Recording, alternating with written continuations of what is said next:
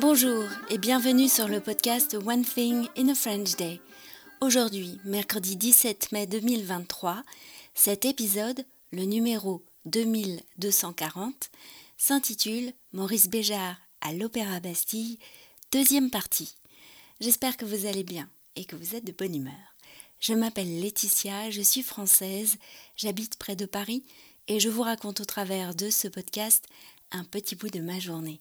Vous pouvez vous abonner pour recevoir le texte du podcast, le transcript, par email sur onethinginafrenchday.com. Le transcript existe en deux versions. Le texte seul à 3 euros par mois, ce qui est déjà un excellent moyen d'améliorer votre compréhension du français.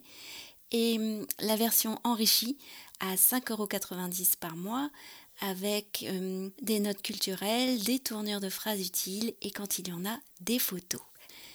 Maurice Béjart à l'Opéra Bastille, deuxième partie.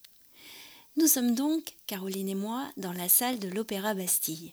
L'Opéra Bastille est une salle d'opéra moderne inaugurée à l'occasion du bicentenaire de la Révolution française en 1989.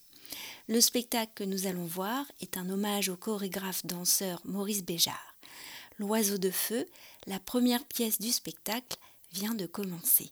C'est un ballet dont la musique a été écrite par Stravinsky. L'orchestre joue en contrebas de la scène où évoluent les danseurs. Tout se passe sous nos yeux et sous nos oreilles. L'interprète principal de la pièce apparaît quelques minutes après le début, en tenue rouge, entouré de sobres partisans en tenue grise. Certains mouvements me rappellent l'enchaînement d'Alistair au kung-fu, le Tao de l'aigle.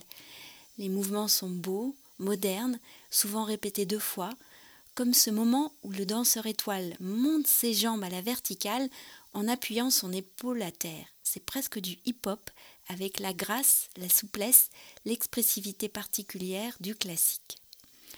La scène est dans une sorte de pénombre.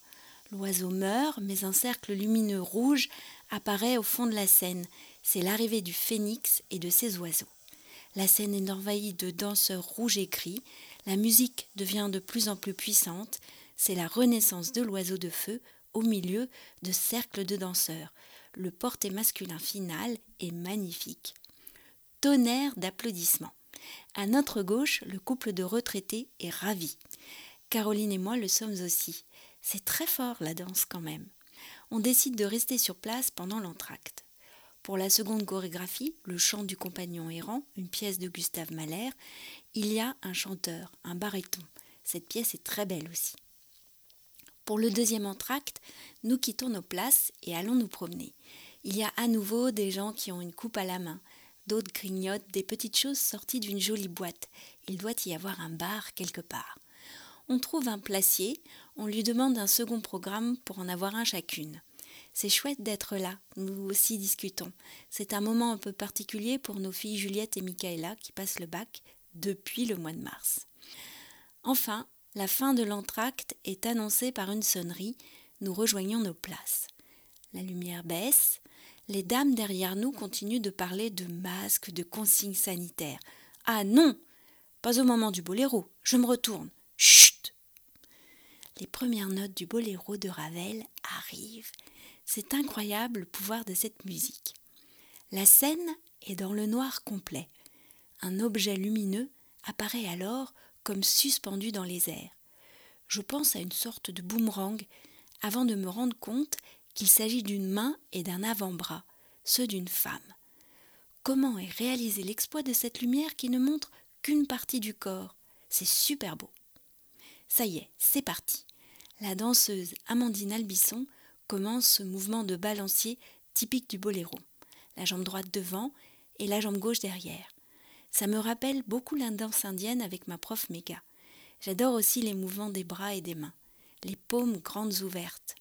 Je me souviens avoir vu le boléro dansé par un homme une fois à la télé quand j'étais petite.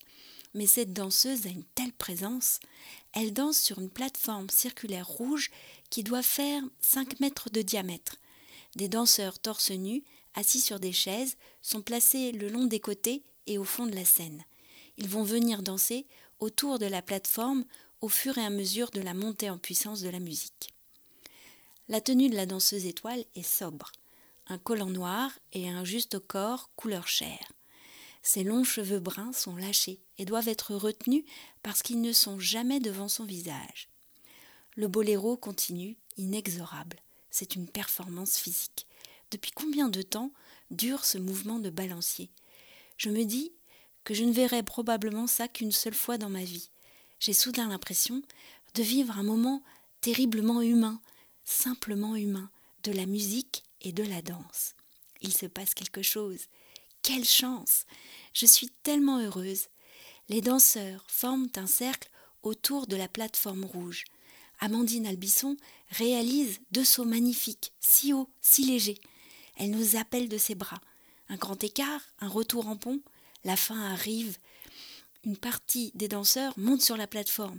Les dernières notes, les bras de tous les danseurs se lèvent, paume ouverte vers le ciel, autour de la danseuse. Et puis, d'un seul mouvement, tout le monde se baisse front contre terre. Waouh La salle applaudit, crie. Les spectateurs sont fous de bonheur. À notre gauche, le monsieur s'exclame Extraordinaire Et nous sommes bien d'accord avec lui. One Thing in a French Day, c'est fini pour aujourd'hui. Je vous retrouve dès vendredi pour un nouvel épisode du podcast dans lequel vous saurez comment Caroline et moi sommes rentrés à la maison depuis l'opéra. À très bientôt